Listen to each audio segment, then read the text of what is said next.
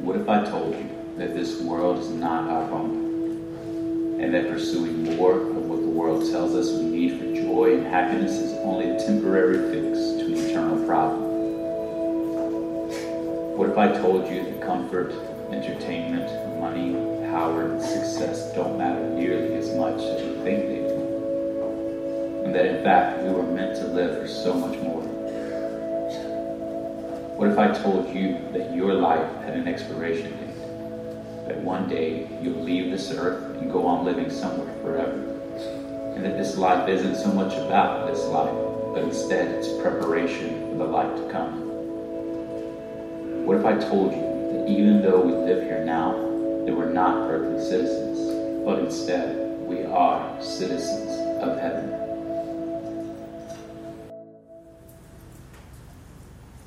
If a complete stranger walked up to you on the streets and asked you about your citizenship, what would you say? I assume that most of us, we probably reference some geographical location, um, but it would likely differ depending on where we were at the time the question was asked, right? For example, if, if you were down at Town Center Mall in Kennesaw and someone asked you this question, you'd probably tell them, well, I'm a citizen of the city of Cartersville or Adairsville, Dallas, Canton, um, Kennesaw, Marietta, whatever. If, uh, if you were out of state, let's say you're at the beach on vacation, and someone asked you uh, about your citizenship, you tell them that you are a citizen of the state of All right, it's 10 o'clock. It's time to wake up, all right? Let's, let's deal with it. Okay, 8.30 was doing better than you. I'm, I'm disappointed. Um, okay, we'll give you another shot. Let's say you're out of the country and someone asked you about your citizenship. You would respond by telling them that you are a citizen of USA, United States of America, right? And, and what you'd be telling them by answering their question is simple. You would simply be stating where your home is.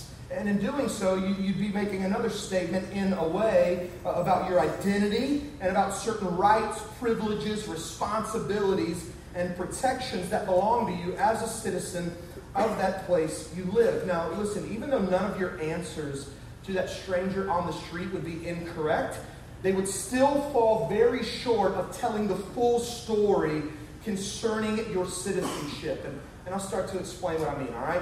Um, I'm going to go out on a limb here and assume that every single one of us in the room today is smart enough to know that we're not going to live here on this earth forever, right?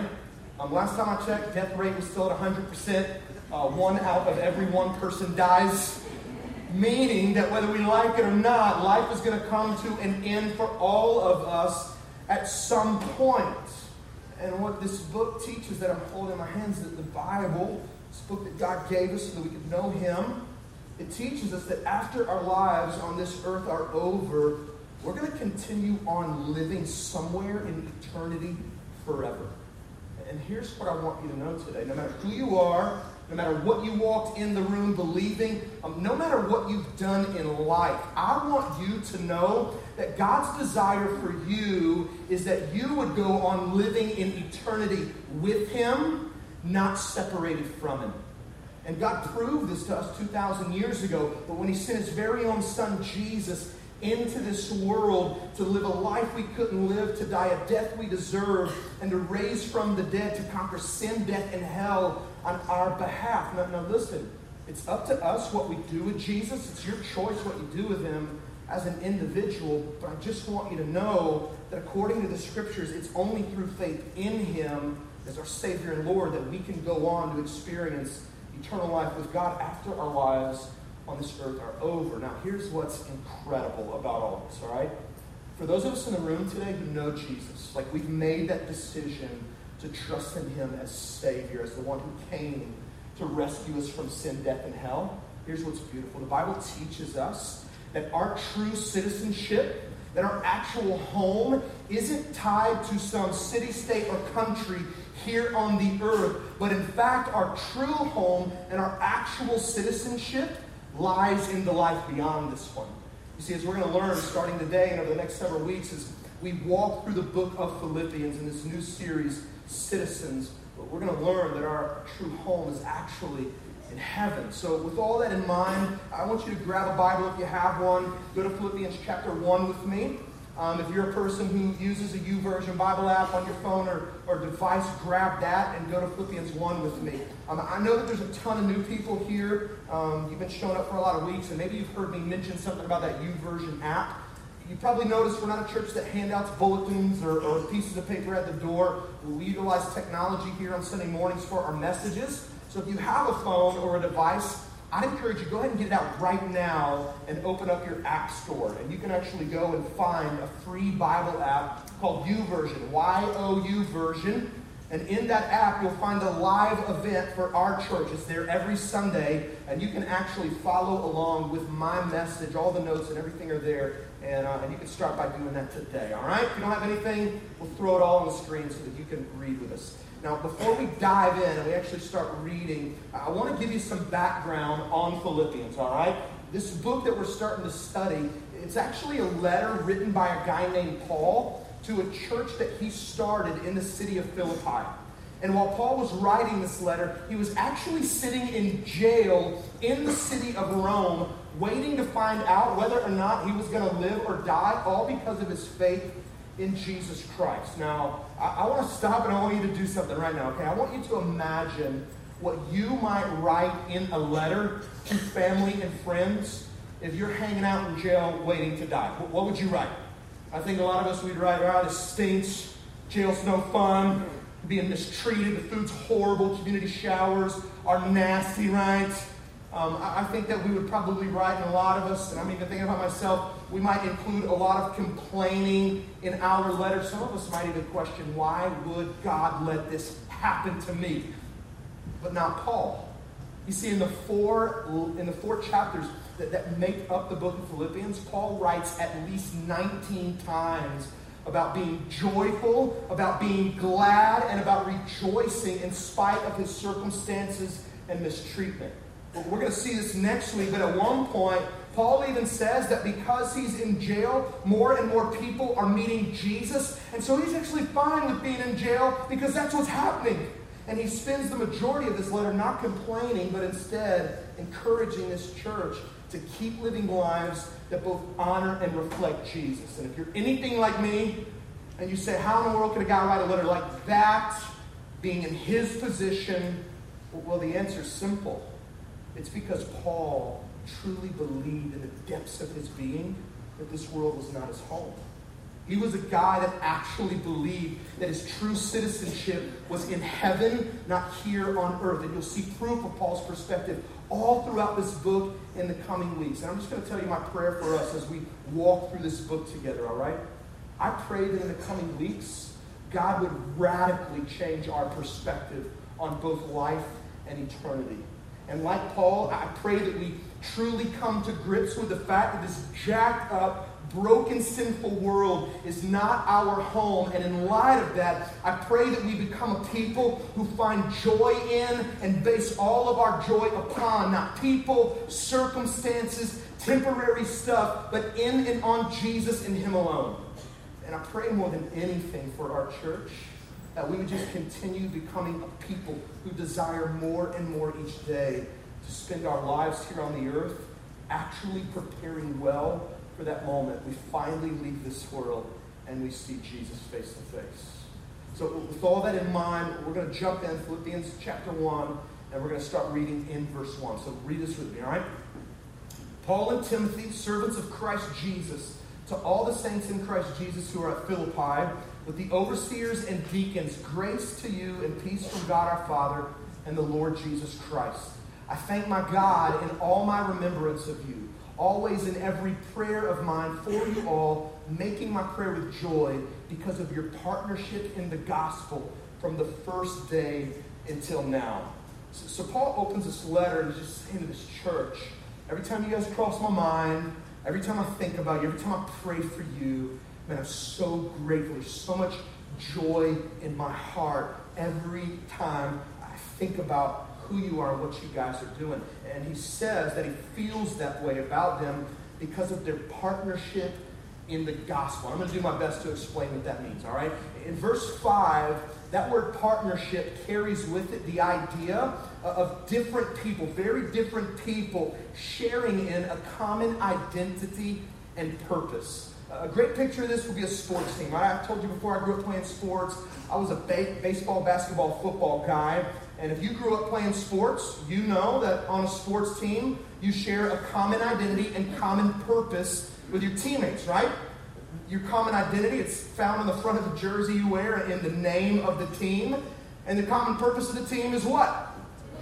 To win.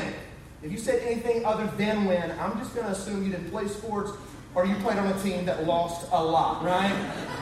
Anybody that played knows the purpose and the goal is always to win. And you know, like I know, on a sports team, that shared identity and that shared purpose literally transcends anything that could divide you as teammates. Things like skin color, family background, socioeconomic status, and so on and so on, right? Well, in verse 5, here's what Paul's saying. He's saying that same thing is true about the gospel.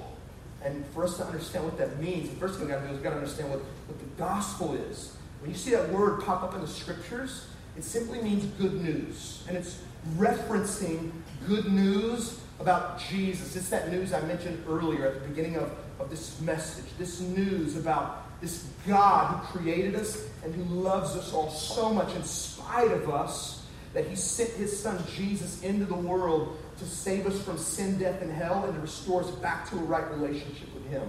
And this good news that tells us Jesus actually did that through his perfect life, his death, and his resurrection from the dead. And church, why did God do this for us? We talk about this all the time. It's because God is good and he's loving and he's generous. And God loved us so much that he'd do this for us because he knew that we could never save ourselves from any of those things through our own efforts or our own power. So the big question is this how, how, does that good news give us a common identity and purpose? Well, it's really simple. When that good news is believed by a person, right? When you and I choose to turn from our sin, to turn to God, to quit living life our way, and, and to choose the life He has for us. And when we embrace Him and put our faith in that good news about His Son, Jesus, here's what happens we become sons and daughters of God. We become a part of the same team, if you will, the same family. We become Christians, Christ followers. And even though things may be different between us, we all share a common identity in Jesus. And, what's the common purpose we share? Well, here it is. The common purpose of every person in this world who knows Jesus is simply this to share that good news about Jesus, the gospel, with as many people as we possibly can before we eventually leave this world and we go home. That's the purpose. Now, the reason Paul was so grateful for this church is because they got this. They got this. And you see evidence of it in the way that this church started. I would encourage you in your own time this week to get your Bibles out, go to Acts 16. If you don't have a Bible, go to our connection desk before you leave, and we'll give you a free one as our gift to you. But, but read Acts 16, and you'll find the story of how the Philippian church started, all right? Um, the church planting team that started this church was not a planting dream team by any stretch of the imagination, all right? Philippians started this church with three people. One of them was a rich businesswoman named Lydia. Um, one of them was a demon possessed slave girl, and the other was a blue collar prison guard. These three people couldn't have been more opposite from one another, right? I mean, they had no reason to be around one another, to share life, um, to actually love one another as people. But something brought them together. And why? They were on a church planting team together. And, and why? Because they viewed themselves as gospel partners. They understood that in spite of their differences, yeah, you, you were possessed by a demon, I got a lot of money, and, and I'm really successful, and you work in the jail around a bunch of criminals. But because of Jesus, we're sons and daughters of the same God. And because of Jesus, we share a common purpose, which is to get the news about that Jesus that saved us out to every person in this world who needs to hear that news. Church, I want to share my heart with you concerning our church for a couple moments in light of this biblical idea of gospel partnership. All right? Um, first, I want you to know that, that this idea of partnership is why I want Crosspoint City Church to continue to grow in diversity and to never become a cookie cutter Christian kind of church. You've heard me say this before, and to keep saying it, right? I want our church to be made up of people with different skin colors, of different ages, with different jobs, different backgrounds, different socioeconomic levels.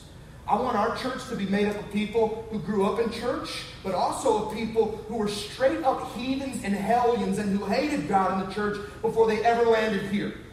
And the reason I want that to be true of our church is not so that we can go walking around talking about how diverse of a church we are. I want that to be true of our church because at the end of the day, our diversity points back to the power of the gospel. Listen to me, from a worldly perspective, it doesn't make any sense for all of us to be here today, does it? I mean, look around this room. How different are we from one another? Some of us, we left our million dollar homes this morning, and others of us, we drove out of our neighborhood. You know, we're living in the $80,000 house. Um, some of us, we grew up in a great home. Some of us, we grew up in a very broken home. There's black, there's white, there's Hispanic, there's people of all different backgrounds here today. And again, from a worldly perspective, why the heck do we do this week after week? Doesn't make any sense, does it? But from a gospel perspective, it makes perfect sense. We show up here not because of all the reasons that unite us. We show up here together each week for one big reason, and that reason is Jesus, because of our identity in Him and because of the purpose we share in Him.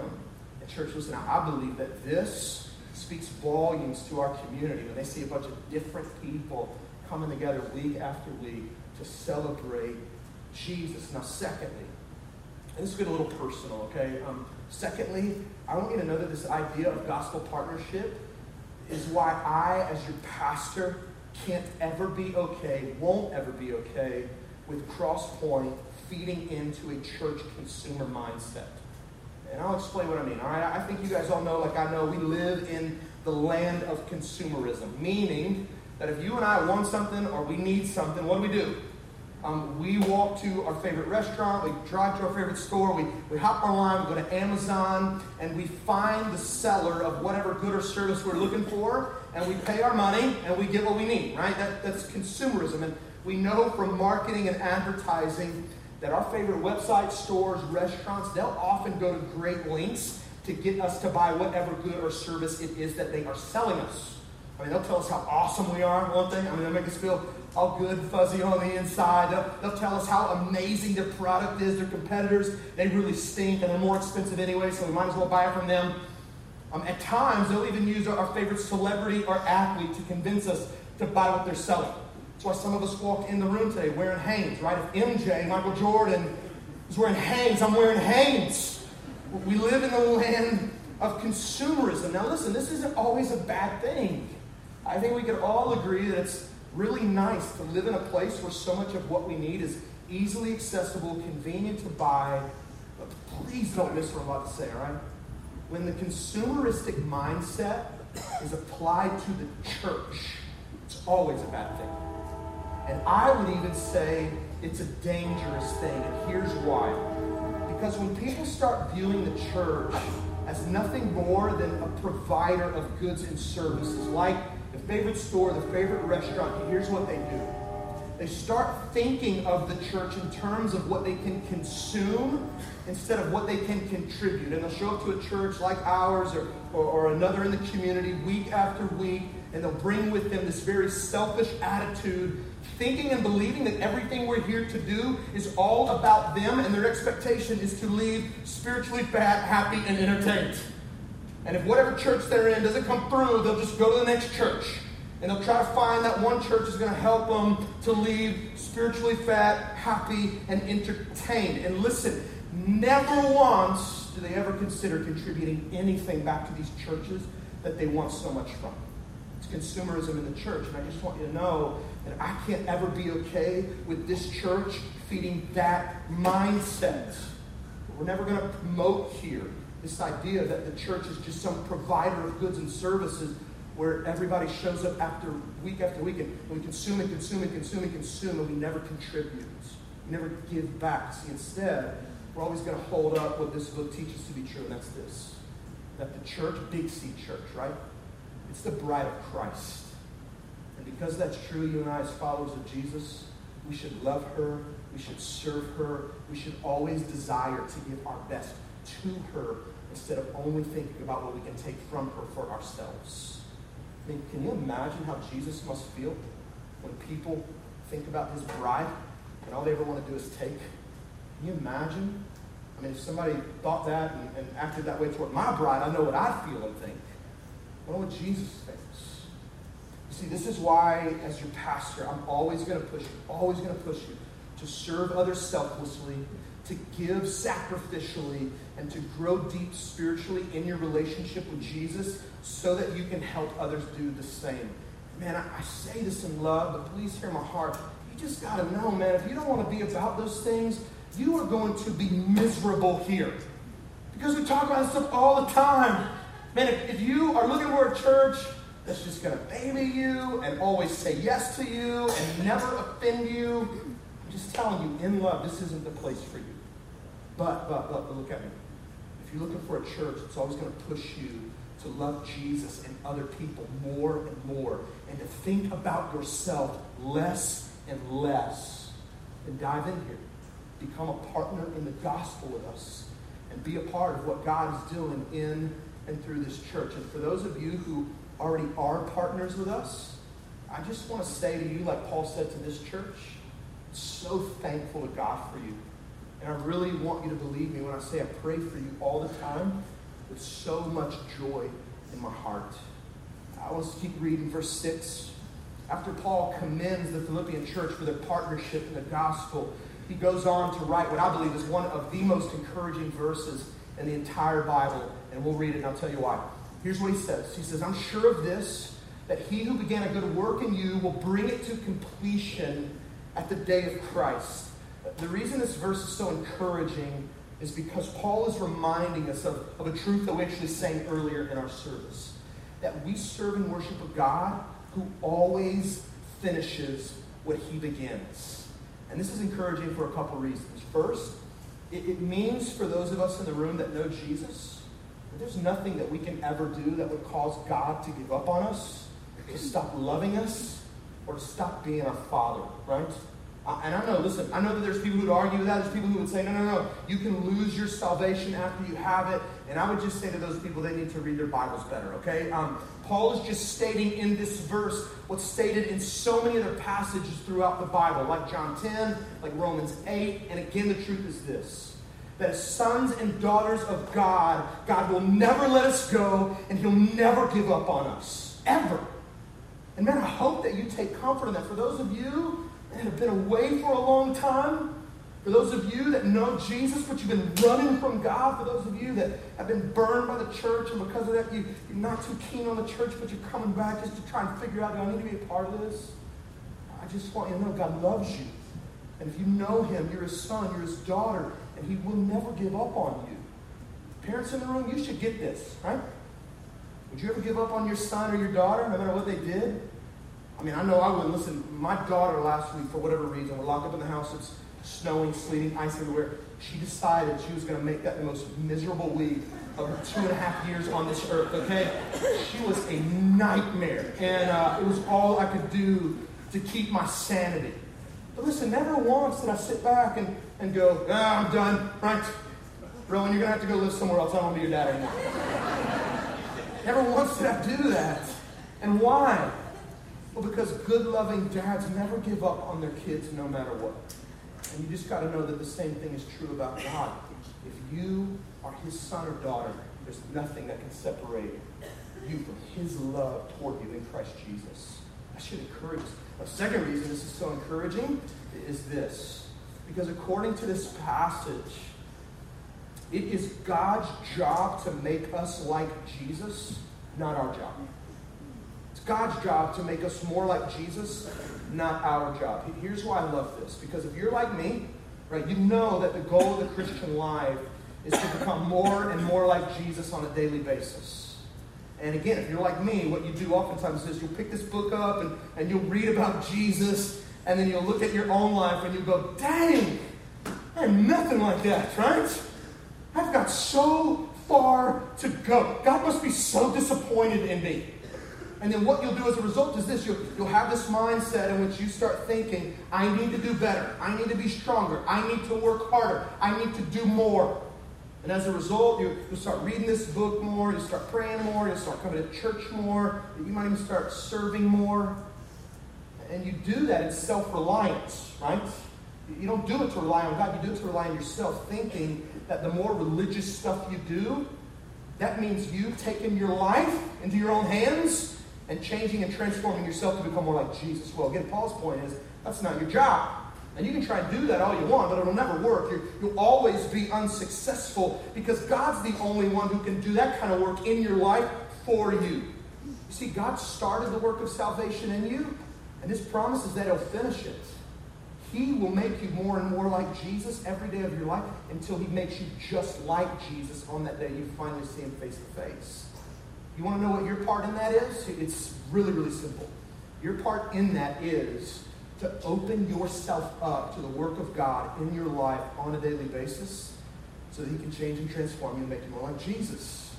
So, from a practical standpoint, again, here, here's what this looks like it looks like more Bible reading, more praying, more serving, more coming to church, more repenting of sin, more giving financially. And you're not doing those things in self reliance, you're doing all those things in order to press into God, to know Him more, and to use them the way they were meant to be used as tools and disciplines that were meant to you or, or meant or, and given to you in order for you to position yourself before God, opening your life up to His work so that He, not you, can make you more like Jesus. You get that? You understand that? Big, big, big truth. I hope that encourages you. Um, keep reading with me, verse 7. Paul goes on. He says, It's right for me to feel this way about you all because I hold you in my heart. For you are all partakers with me of grace, both in my imprisonment and in defense and confirmation of the gospel. I'm only going to spend a minute on this verse, um, but there's one big truth I want to touch on from it, and that truth is this. Paul says to this church that they are all partakers of the same grace. And that simple statement should remind us of this that it doesn't matter who we are today, it doesn't matter what we've done in life, what we walk into this room believing. We are all in desperate need of God's grace, and we're in need of it the same as the person sitting next to us. Right? It doesn't matter if you walked in the room today as the holiest, churchiest person here, or if you walked in today and, and people believe that you're literally Satan in the flesh. We all need God's grace, and we all need it the same. Listen, Christians in the room, that truth should always keep you really, really humble. Now, you know God doesn't accept you and love you because you're so awesome, right? I mean, He didn't look at you one day and go, I want that guy on my team. He's killing it down there. No, man, you, you need God's grace just like the person you know who's the furthest from God a person can possibly be. That should always keep you humble. For those of you that walk in the room today and you don't have a relationship with God, you've been running from one, here's what I want to say to you. It Doesn't matter what you've done. I know some of you probably believe, why would God want a relationship with me after all I've done? Again, you just have to know God doesn't love us and He doesn't save us and He doesn't show us grace because of what we do or don't do. He gives us all those things freely because of what Jesus has done for us. There's no standard for you to live up to in order for God to love you.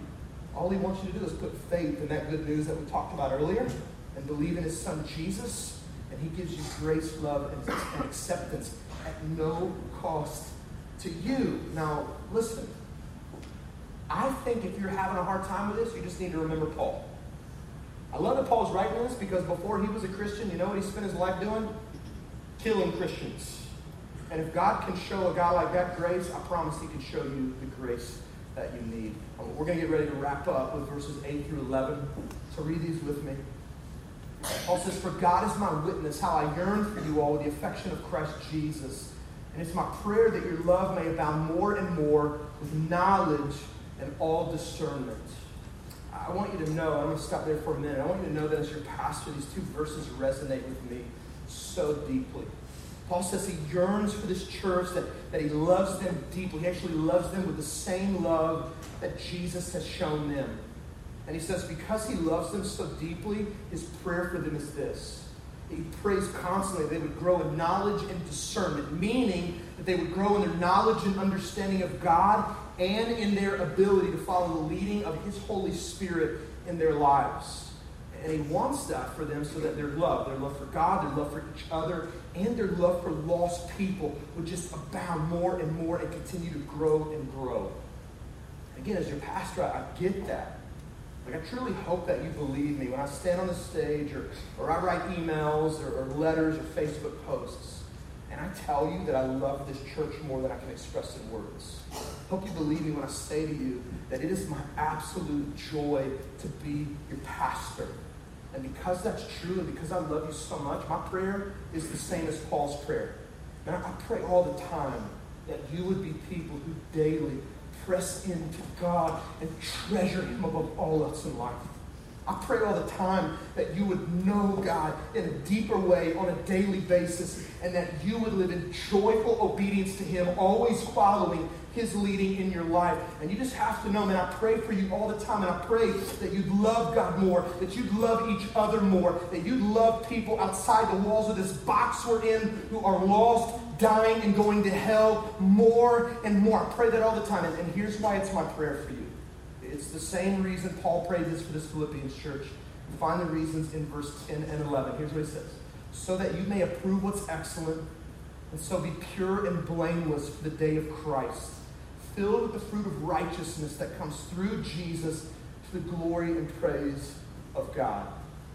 You know why I want you to love God more, and know Him more, and consider other people more important than yourself? You want to know why I want you to love people outside this this church building who don't know Jesus more and more. And here's why. Because I know that one day your life on this earth is going to be done. And I know that on that day, you're going to stand before Jesus. You're going to see him face to face.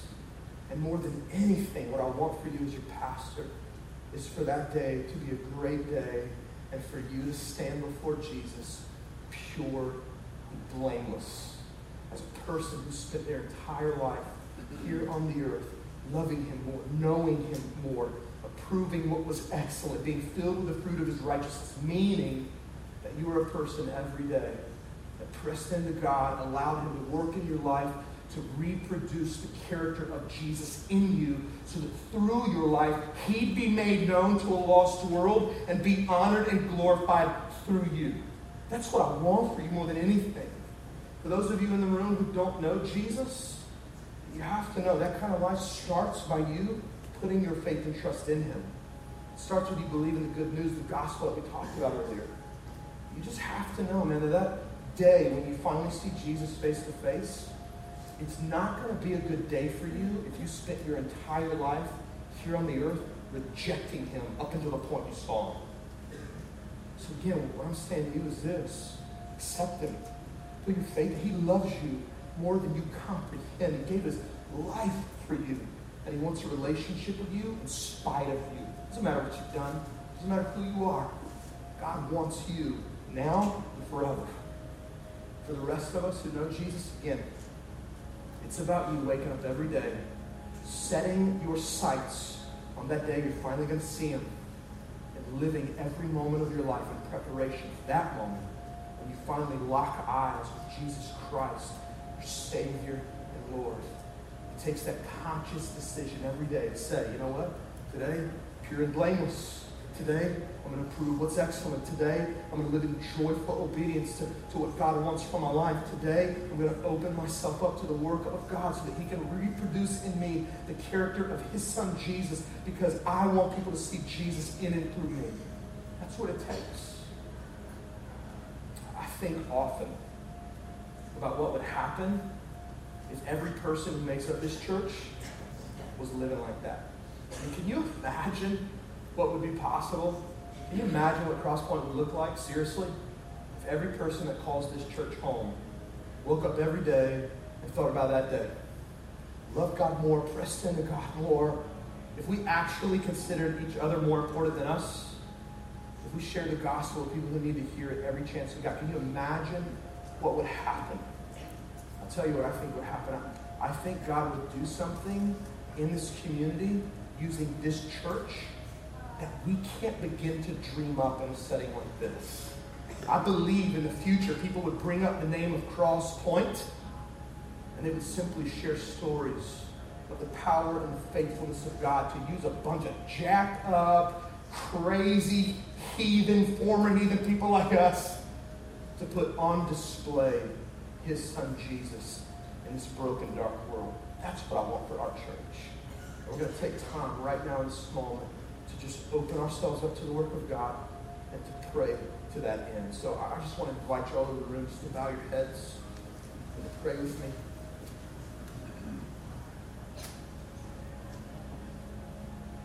If again you're that person who walked in today without a relationship with Jesus, and if you're here and you've never asked God for a relationship with Him, you've never put faith in Jesus as, as your Savior, and again, you have no idea if your life were to end, what in the world would happen to you.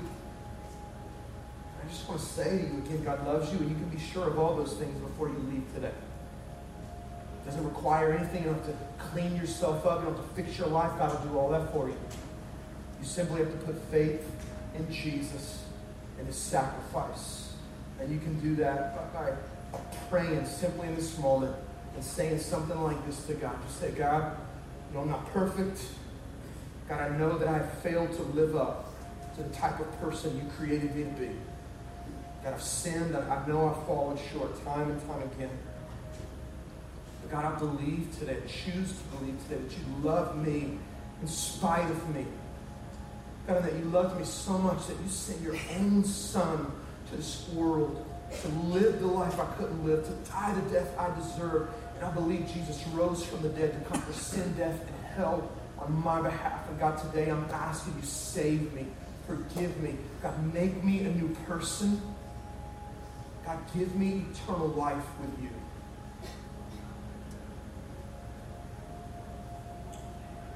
I want you to know if you pray that God is a God who keeps his promises.